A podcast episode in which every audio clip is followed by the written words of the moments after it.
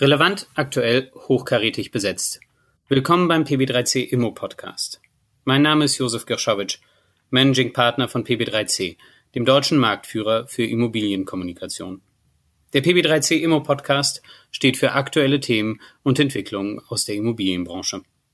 Unser Schwerpunkt heute: Nachhaltig und doch bezahlbar? Wie ökologisch darf die Wohnungswirtschaft sein, damit die Mietpreise noch sozial sind? Ich begrüße sehr herzlich Dr. Volker Wiegel, operativer Vorstand der LEG Immobilien AG, und Uwe Bigalke, Teamleiter Energieeffiziente Gebäude bei der Deutschen Energieagentur DENA. Guten Tag nach Düsseldorf. Guten Tag nach Berlin-Schöneberg genau genommen. Und guten Tag ebenfalls nach Berlin. Guten Tag, Herr Bigalke. Guten Tag, hallo. Herr Wiegel, die Mieten steigen, die ökologischen Ansprüche aber auch. Im Gebäudesektor wird bis 2050 Klimaneutralität angestrebt. Geht das überhaupt, ohne die Mieter noch mehr zu belasten? Herr Girschowitsch, da sprechen Sie natürlich was Großes an. Erstmal, glaube ich, fragen Sie ja, geht das überhaupt? Ja, und dann fragen Sie, geht das überhaupt, ohne die Mieter mehr zu belasten? Und ich glaube, man kann die Frage gleich in zwei Teile teilen, nämlich einmal, ohne die Mieter mehr zu belasten, wird es sicherlich nicht gehen, weil wir werden ganz massive Investitionen in die Gebäude brauchen und die Herausforderung, diese unglaublichen Energieeffizienzen zu holen bei einer Warmmietenneutralität sicherzustellen, denn das wäre ja das, was notwendig ist, um die Mieter nicht mehr zu belasten, ja, dass man sagt, quasi man lässt die Gesamtausgaben der Mieter gleich, ändert nur das Verhältnis zwischen Kaltmiete und Warmmiete, indem man sagt, man spart Energie ein und deswegen wird die Gesamtbelastung bleibt gleich, aber man wandelt die Nebenkosten in Kaltmiete um oder in dann die neue Miete um. Das ist unglaublich herausforderungsvoll. Ja, das ist, glaube ich, kriegen wir derzeit mit dem Stand der Technik, wie wir derzeit sind, kriegen wir das nicht hin. Deswegen wird das wahrscheinlich die Mieter auch mehr belasten, was eine große Herausforderung ist und worüber wir heute auch sprechen können. Und die Frage ist, kriegen wir das hin? Bis 2050 bin ich sehr optimistisch, weil das ist unsere Herausforderung, unsere Verantwortung, das in die Wege zu leiten, dass wir dieses ganz große Thema unseres Jahrhunderts angehen, nämlich mehr Klimaeffizienz und Klimaneutralität bis 2050. Ich würde das ein kleines bisschen ergänzen von meiner Seite. Ich glaube auch, es wird wahnsinnig schwer, das warmmietneutral hinzubekommen, aber ich glaube, wir haben es ein Stück weit selbst in der Hand. Denn wir haben einen wichtigen Faktor, den wir bisher viel zu wenig berücksichtigt haben, das sind die Baukosten. In vielen Bereichen unseres Lebens, der Industrie beispielsweise, haben wir in den letzten 10, 20 Jahren gewaltige Produktivitätszuwächse. Im Baubereich aber nicht. Wir arbeiten so wie vor 10, 20 Jahren, kleben Wärmedämmung an die Wände und haben all das, was Digitalisierung, Industrie 4.0 an Möglichkeiten bietet, noch überhaupt nicht ausgeschöpft. Und das ist unser Ansatz, da viel mehr in Richtung Digitalisierung neue vorgefertigte Elemente zu produzieren beispielsweise, bessere Konzepte zu machen, die diese Innovation und diese Dinge in Baukostenreduzierung umsetzen. Und das kann ein Mittel sein, was ganz gewaltig dabei hilft, dass die Mietpreise durch Sanierung nicht explodieren müssen. Ich möchte gleich nochmal einhaken, Herr Bigalke, und fragen, die deutsche Bauwirtschaft oder der Wohnungsbau ist also veraltet und verkrustet. Schauen wir nach Südkorea oder auch in andere Regionen, da wird ja schon sehr, sehr viel digitaler vorgebaut. Es gibt in New York ein spannendes Haus, das wirklich in Modulbauweise in Brooklyn in einer alten Fabrikhalle vorgebaut wurde und dann wurden die einzelnen Wohnungen, das waren so kleinere Apartments, über die Brücke nachts nach Manhattan gefahren und dort gestapelt wie Legosteine. Wäre das für Sie, einfach mal so gefragt, wäre das für Sie eine Option, wie man nachhaltiger und gleichzeitig bezahlbarer bauen kann? Wäre das für Deutschland eine Option? Ja, auf jeden Fall. Wir sehen das auch in Holland, eben nicht nur im Neubau, sondern auch in der Sanierung. Gebäude werden in 3D aufgemessen, alle benötigten Teile weitestgehend vorgefertigt, vorproduziert, und man hat einen kleinen Rekord geschafft in Holland und hat so ein Reihenhaus im Prinzip in 8 Stunden an einem Tag fertig saniert, in dem Fassadenelemente, Dachelemente angehängt wurden, alles Plug and Play, auch die Anlagentechnik vorproduziert wurde. Da sind unheimliche Sprünge möglich, und mit heutiger Technologie, einem 3D-Aufmaß, Millimeter genau, geht sowas auch in der Sanierung. Ich glaube, Herr Bigalke, da sprechen Sie ein Thema an, das total richtig ist, ja, weil die letzten Jahre sind ganz klar geprägt von einer Handwerkerknappheit und von einem, ja, keiner großen Innovationssprüngen in der Bauwirtschaft. Ich glaube, das ist auch ganz normal, wenn man die Bücher gut gefüllt sind und die Leute gut ausgelastet sind, dann besteht da gar nicht so die dringende Notwendigkeit, der Wunsch, zu neuen Ufern aufzubrechen und solche neuen Themen anzugehen. Deswegen ist das bestimmt ein Element, das helfen kann, dass wir es schaffen, in der Fertigung durch einen wirklichen Innovationssprung die Kosten signifikant zu reduzieren.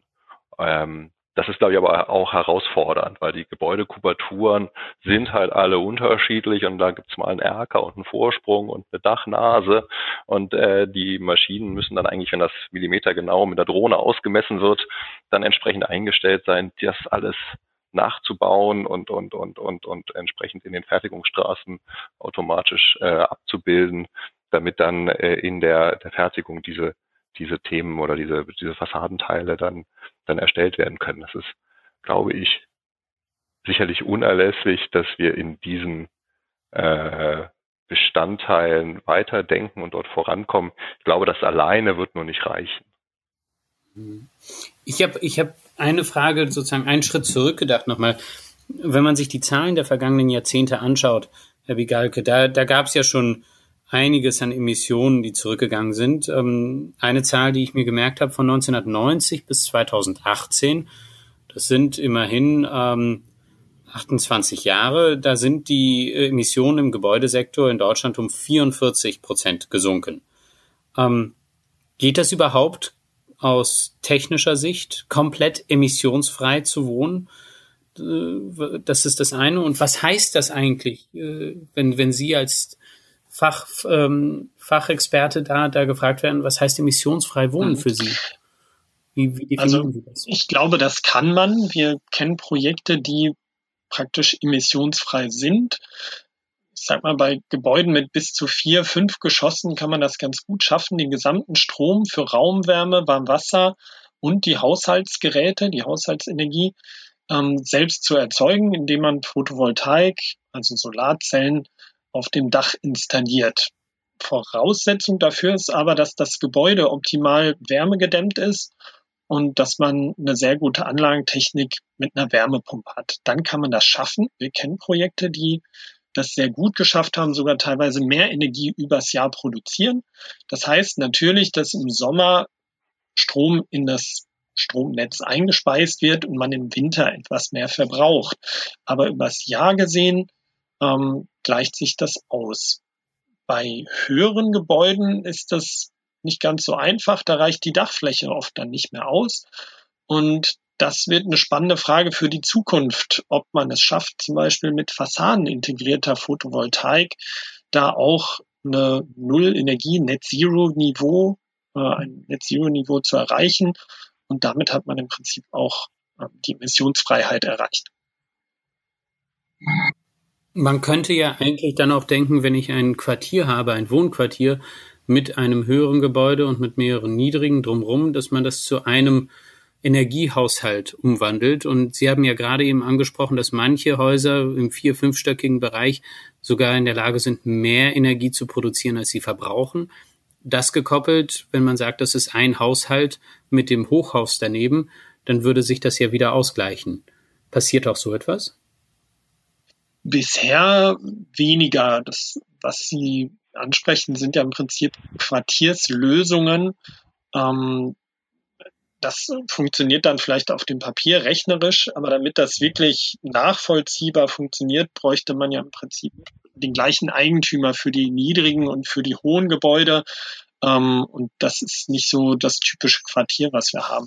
Aber ich glaube, viel wichtiger ist auch, dass wir Konzepte entwickeln, die das, was technisch möglich ist, möglichst gut, aber perspektivisch auch kostengünstiger umsetzen. Und wenn dann ein Gebäude mal keine Emissionsfreiheit erreicht, wir haben ja auch denkmalgeschützte Gebäude oder Gebäude mit schönen Stuckfassaden, die man sicher nicht zudämmen wird, dann ein Stück weiter zu denken und zu überlegen, wie kann dafür vielleicht ein Einfamilienhaus, was eine sehr große Dachfläche hat, etwas mehr Energie produzieren? Oder wie kann ich das anderweitig in einem größeren räumlichen Zusammenhang ausgleichen? Das macht auf jeden Fall Sinn. Ich glaube, das Thema ist, dass wir diese zusammenheitliche oder ganzheitlichen Blick entwickeln müssen, ist, glaube ich, absolut notwendig, um diese große Herausforderung anzugehen. Und ich glaube, das Thema, was Herr Bigalke anspricht, dass wir einmal in die Kostenreduktion, in der Dämmung und in der Gestaltung der Haustechnik und der Elemente haben, ist, glaube ich, die eine Sache. Was, glaube ich, aber auch dazukommen muss, an das Herr Girschowitsch ist, was Sie so ein bisschen angedeutet haben, vielleicht, die Nutzung der Energie. Wir haben derzeit, glaube ich, sind die Regularien, die wir haben, fördern nicht den Anreiz, das Haus oder das Quartier und die Energieerzeugung da drin als Gesamtes zu sehen. Ich kann ein Beispiel nennen, zum Beispiel Photovoltaik.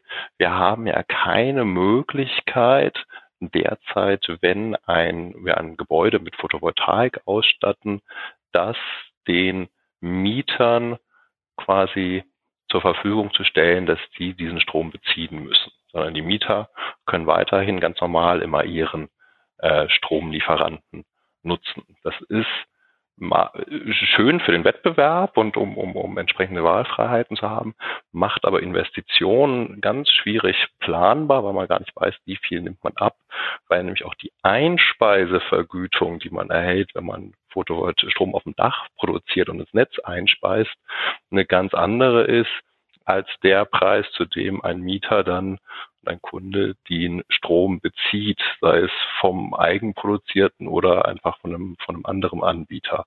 Und hier fällt das auseinander, dass wir nicht sehen quasi die Energie, quasi das Haus als abgeschlossenen Energiekubus, der Energie verbraucht, aber auch Energie produziert und nach Möglichkeit zu den gleichen Konditionen in sich aufnimmt. Ich glaube, wenn wir da nicht die Anreizwirkungen verändern, werden wir auf dem Papier immer ganz viele tolle Ideen haben, aber wir werden die nicht in der Geschwindigkeit umsetzen können, wie wir es wünschen, weil einfach sehr viele Sachen dadurch unwirtschaftlich werden und hemmen, einfach diese Herausforderungen zu stemmen. Herr Bigalke, habe ich jetzt Herrn Wiegel richtig verstanden? Ich pflanze mir Photovoltaik aufs Dach, produziere Strom, speise den ein, kriege dafür aber 10 Cent, muss aber Strom kaufen und zahle dafür dann 20 Cent. Genau. Ist das nicht ein bisschen? Den Strom, also zu anderen Tageszeiten oder im Winter, den muss ich zu einem teureren Preis kaufen. Deswegen macht auch eine Speicherung Sinn, so dass ich eben den Strom, den ich tagsüber gewinne, zumindest in der Nacht schon mal nutzen kann. Jetzt kann man Strom schlecht bis in den Winter hineinspeichern. So große Batterien kann man sich gar nicht ins Haus stellen.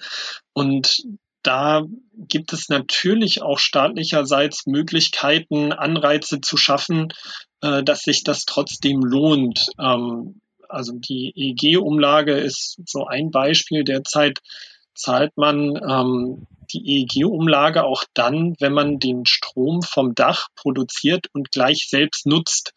Das sind so Punkte, wo man natürlich als Staat auch steuern kann. Es gibt aber noch weitere Punkte in dem Bereich, die Herr Wiegel sicher mit meint. Und das sind eben steuerrechtliche Fragen. Das sind rechtliche Fragen in Bezug auf Abrechnungsmodelle, wie man das entsprechend mit dem Mieter dann auch wieder in Verträge bekommen kann. Das ist relativ komplex, das Thema.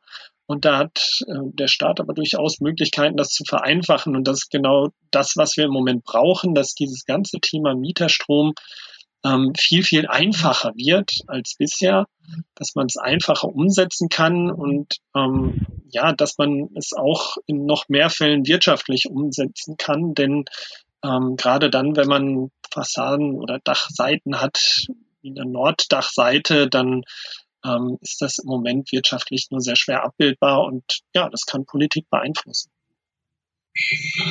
Wäre das dann nicht eigentlich auch eine Aufgabe für Sie und Ihre Agentur, der Politik klar zu sagen, dass hier an der EEG-Umlage gerade bei selbstproduziertem und selbst genutzten Strom vielleicht die eine oder andere Stellschraube dahingehend gewandelt wird, dass man den Strom auch selbst kostengünstiger nutzen kann, wenn man diese Investitionen getätigt hat? Da führen wir sehr viele Gespräche. Das ist dann auch nicht nur eine Frage an die Politik, sondern auch eine Frage aller derer, die da in irgendeinem Bereich etwas mit zu tun haben, sei es die Mieter mit ihren Vertretern, sei es die Energieversorger. Und genau das tun wir. Wir unterhalten uns also mit allen relevanten Stakeholdern und versuchen da gemeinsam auch gute und bessere Lösungen zu finden, die für alle möglichst gut funktionieren.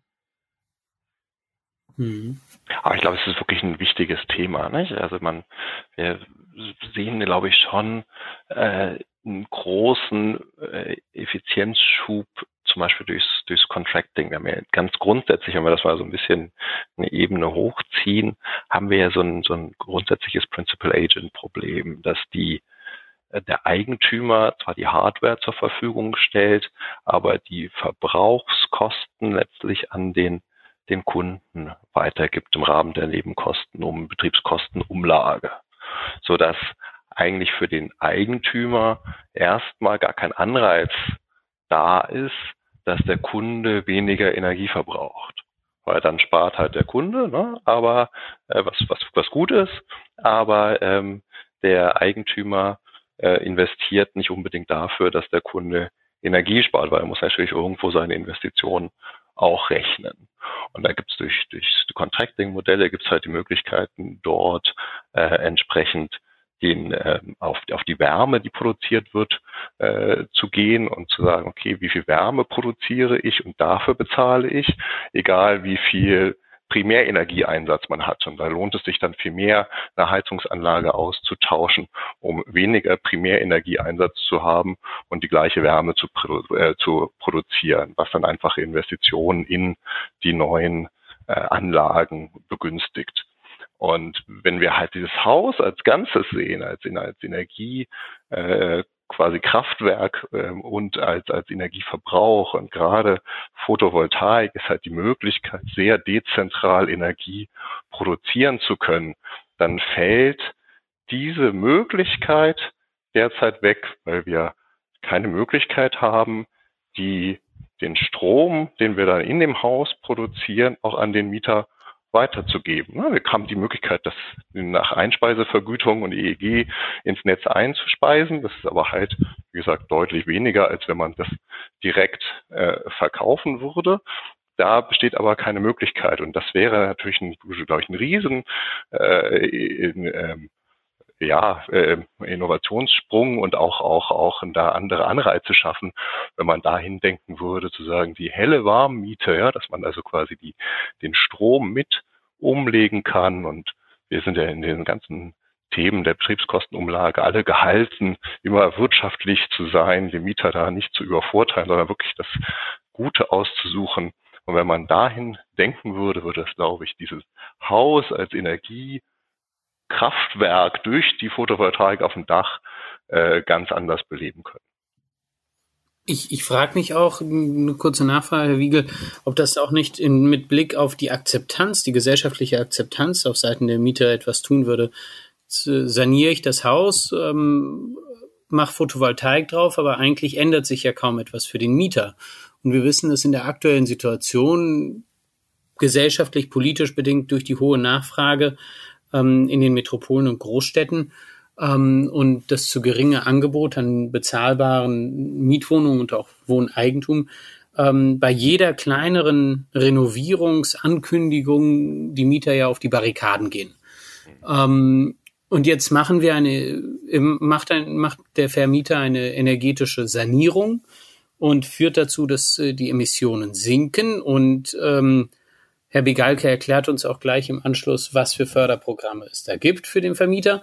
Aber der Mieter sieht doch dann am Ende viel zu wenig davon. Wäre das nicht auch eine Möglichkeit, den Druck und diesen Schlagabtausch zwischen der Vermieter- und Mieterseite etwas zu entspannen?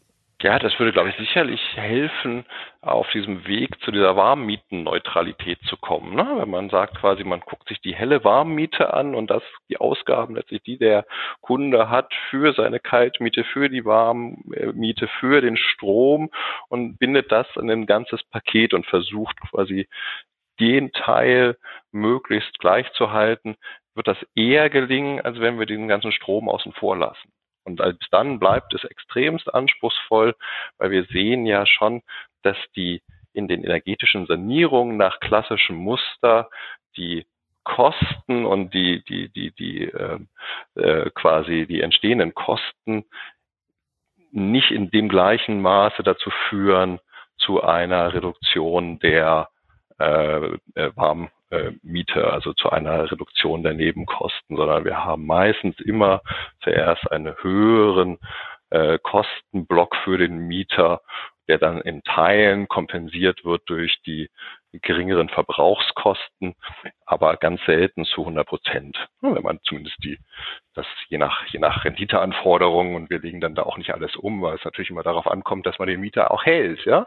Aber das ist natürlich sind Themen, die Investitionen erschweren, ja, wenn man einfach weiß, man muss wahrscheinlich, um den Mieter nicht zu überlasten, die Renditeanforderungen herunterfahren oder halt auch Investitionen manchmal nicht machen, weil man weiß, dort in dem Gebiet, wenn man dort das Haus energetisch ertüchtigt, würde das so teuer sein, dass die Rendite, die man eigentlich bräuchte, darauf den Mieter überlasten, weil er gar nicht so viel einsparen kann auf seinen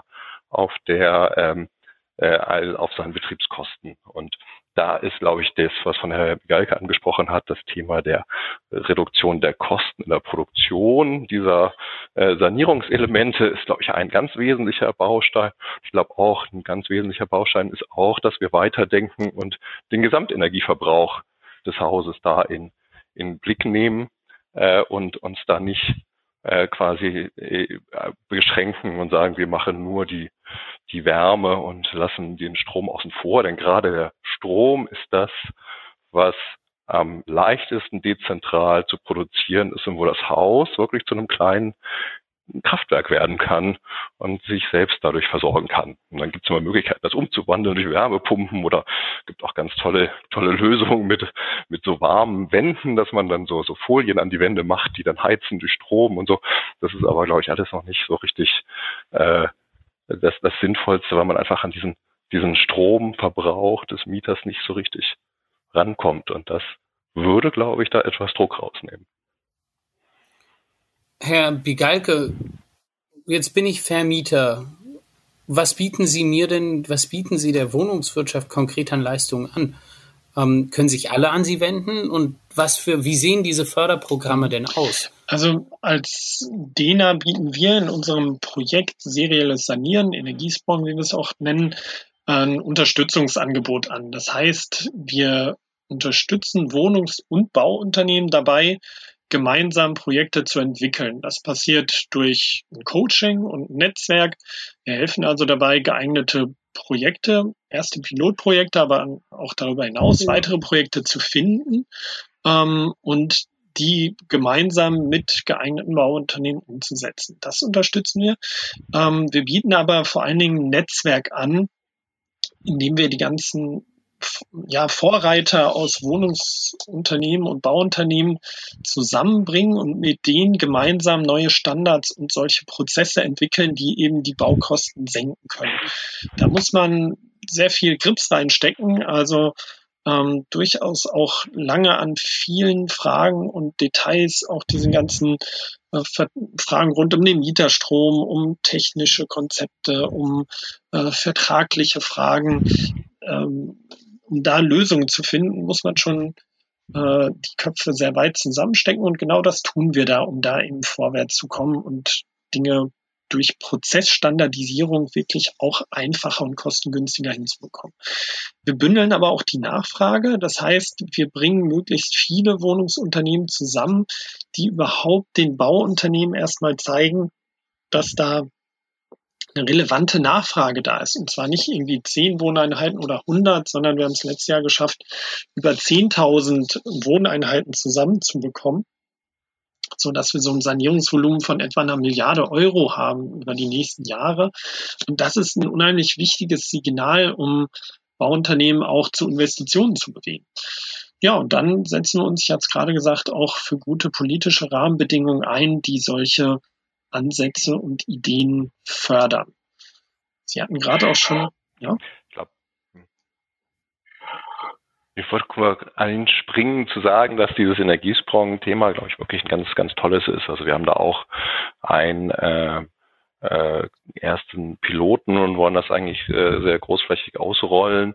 Das ist aber der Anfang immer nicht ganz einfach, ne? Weil es halt neue Technologie ist und wir haben dort ein Gebäudequartier, ein Quartier, das sind 120 Wohnungen, die wir dort nach dem Prinzip sanieren wollen, mit 3 verschiedenen Bauunternehmen, um auch zu schauen, quasi wie arbeiten die und welche Ideen sind da am besten, um dann mit einem daraus dann weiter zu marschieren. Das ist aber nicht ganz einfach, da 3 zu finden, die sich darauf einlassen. Gerade auch jetzt die Krise hat nicht dazu geführt, dass die Bauunternehmen da mehr investieren, sondern konzentrieren sich dann, glaube ich, auch mehr wieder auf ihr Ursprungsgeschäft. Das ist aber eine sehr spannende Sache und bin ich auch sehr dankbar, dass die DENA da so viel Energie reinsetzt, um das nach vorne zu bringen, weil es, glaube ich, ohne diesen starke Kostendegression in der Herstellung von energieeffizienten Fassadeteilen wird es extremst schwierig sein, die Klimaziele zu erreichen. Und vor allem für alle Mieter und alle Kunden und halt nicht zu einer Überlastung führen, weil das war ja Ihre Eingangsfrage. Das ist halt letztlich so ein bisschen die Quadratur des Kreises, ja. Wir haben ein gesamtgesellschaftliches Thema mit der Klimawende und der Klimakrise und die Belastung ist aber natürlich sehr individuell auf dem Einzelnen und die Wohnung kostet immer relativ gleich viel in der Sanierung, in der energieeffizienten Ertüchtigung, ganz unabhängig von dem frei verfügbaren Einkommen des Einzelnen und da haben wir, glaube ich, ein Mismatch, der dann auch durch Fördermaßnahmen, die auch die DENA ja vermittelt über KfW 55 und ähnliche Programme, dann hilft auch auszugleichen. Aber da sind wir, glaube ich, alle noch etwas suchend, den perfekten Weg zu finden.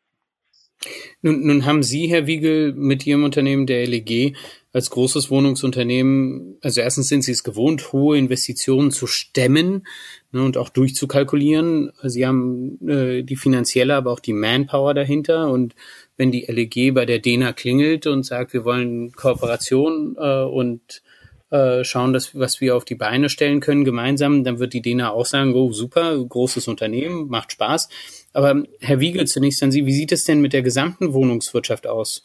Würden Sie sagen, dass bei denen eigentlich das Thema auch genauso gut aufgehoben ist? Ich glaube, es geht uns alle an, ja. Und da sind wir als Wohnungswirtschaft, sprechen wir da mit einer Stimme, dass die Klimaziele 2050 erreichen wollen. Und klar tun wir uns da vielleicht in manchen Sachen ein bisschen einfacher als andere, aber ich glaube, da ist auch der Wettbewerb der besten Ideen ja noch nicht abgeschlossen. Und da ist, glaube ich, ein Thema, was wirklich, wirklich alle unsere Kollegen stark bewegt. Und wir sehen uns natürlich aufgrund der Größe auch gewiss, dass wir sagen, wir müssen halt auch da ein bisschen vorangehen. Deswegen sind wir da auch bei dem Energiesprung-Thema relativ dynamisch unterwegs, wenn wir dann mit dem Piloten gut starten.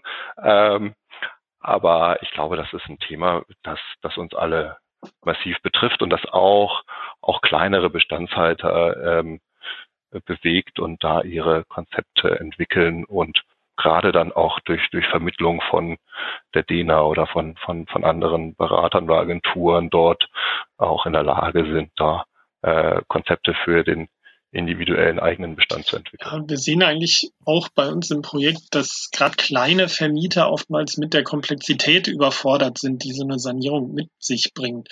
Die brauchen wirklich einfachere und bessere Lösungen, also im Prinzip ein Sanierungsangebot aus einer Hand. Und das Ganze mit einer guten Qualität, am besten einer Garantie, der Sicherheit, dass wirklich die Energie auch eingespart wird und dass das den Mietern gefällt. Und das sind Angebote, Sanierungslösungen, die es so im Prinzip noch nicht gibt. Und deswegen sind wir sehr froh. Sie hatten das Thema Förderung angesprochen. Dass es da derzeit eine sehr attraktive Förderung über die KfW, die bundeseigene Förderbank, gibt. 40% Tilgungszuschuss. Das heißt, wenn man ein Effizienzhaus 55, das ist so ungefähr, man nennt das auch Passivhaus, eine sehr hocheffiziente Sanierung, wenn man die vornimmt, dann bekommt man also einen zinsgünstigen Kredit mit 0,75% Zinsen und muss davon nur 60% zurückzahlen. Das ist schon mal sehr, sehr attraktiv, bringt vieles ins Rollen. Aber natürlich ist so eine Hocheffizienzsanierung gerade im Moment noch nicht günstig zu haben. Und das ist genau der Punkt, wo wir eben ansetzen und dafür sorgen wollen, dass da die Kosten runtergehen, damit das Schritt für Schritt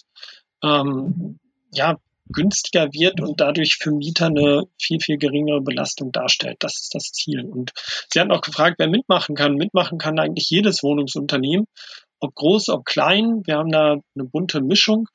Wichtig ist, dass man so wie die LEG sehr motiviert ist, da wirklich Schritte zu gehen, Dinge auszuprobieren, auch etwas umzusetzen, was es vielleicht so noch nicht fertig gibt, und dass man mit Engagement auch bereit ist, an diesen vielen Detailfragen mitzuarbeiten. Das ist eigentlich das, was wir aktuell benötigen. Und ja, das können Genossenschaften sein, das können auch private Vermieter sein. Schritt für Schritt wollen wir auch in den Nichtwohngebäudebereich schauen und sehen, was da perspektivisch machbar ist, um auch in anderen Bereichen solche Lösungen umzusetzen. Das ist aber derzeit noch Zukunftsmusik, aber auch da kann man sich schon mit Interesse an uns wenden. Herr Wiegel, jetzt hängen die Wirtschaft, die Politik, auch die öffentliche Meinung, der Diskurs, wir sind alle in einem Boot, wir stimmen alle zu, wir haben eingangs gesagt, 2050 müssen wir schaffen, können wir schaffen, wollen wir schaffen. Das ist aber ja am Ende auch eine Frage des Verbraucherverhaltens der Mieter. Ich kann ein Haus noch so gut dämmen, aber wenn der 15-Jährige im tiefsten Winter, sofern wir einen Winter noch erleben, das Fenster aufmacht, um heimlich seine Zigarette zu rauchen, dann ist die ganze Dämmung wieder für die Katz. Wie kann man jetzt nicht mit Blick auf den Teenager, aber insgesamt, wie kann man denn das energetische Bewusstsein von Mietern weiter verbessern? Wie gehen Sie damit um? Ja, ein super Punkt. Ja, ich glaube, es ist eben gerade noch nicht mal diese krassen Fälle, ne? Dass man im Winter das Fenster einfach sperrangelweit auflässt und die Heizung auf 5 dreht, sondern ich glaube, wenn man ein Haus dämmt und energetisch ertüchtigt, dass man dann einfach durch sein Verhalten ungefähr rund 15% der Energie einsparen kann, indem man halt stoßlüftet und dann wieder zumacht und sich einfach anpasst. Das Verhalten der Menschen zu ändern, die da in einem ertüchtigten Haus wohnen, die vorher drin gewohnt haben und dann quasi die Sanierung erleben und danach weiter drin leben, das ist überhaupt nicht so banal, ja, weil man sich einfach für den ja selbst innen drin kaum was ändert, aber es ist halt eine andere Höhle und hat eine andere Energieeffizienz. Und wie man das ändern kann, das wird uns, glaube ich, sehr viel helfen, wenn wir sehr viel genauere Daten haben über den Verbrauch auf Knopfdruck. Da hilft die ED-Richtlinie sicherlich, wenn die Daten zur Verfügung gestellt werden, dass wir versuchen dann müssen wir gucken, wie man das mit dem Datenschutz immer hinkriegt, aber dass man so eine Art Benchmarking im Haus auch macht, dass man sagt quasi, du warst jetzt im letzten Jahr, warst du quasi der viertschlimmste Verbraucher oder der Meistverbraucher in dem Haus, um so eine Awareness zu schaffen, wie viel Energie einfach durch das individuelle Verhalten geht und verbraucht wird. Und wenn man da weiterdenkt an EED und sofortige Verfügbarkeit, dann kann man darüber auch nachdenken, dass man das wöchentlich zur Verfügung stellt oder monatlich zur Verfügung stellt und die Leute irgendwie darüber sensibilisiert, tatsächlich über das Verhalten und die unmittelbare Wirkung. Weil ich glaube, Verhaltensänderungen gehen am ehesten, wenn man halt so einen Ursachen-Wirkungszusammenhang hat. Wie verhalte ich mich? Welche Wirkung hat das dann? Und wie lüfte ich? Wie ändert sich dadurch auch mein Verbrauch?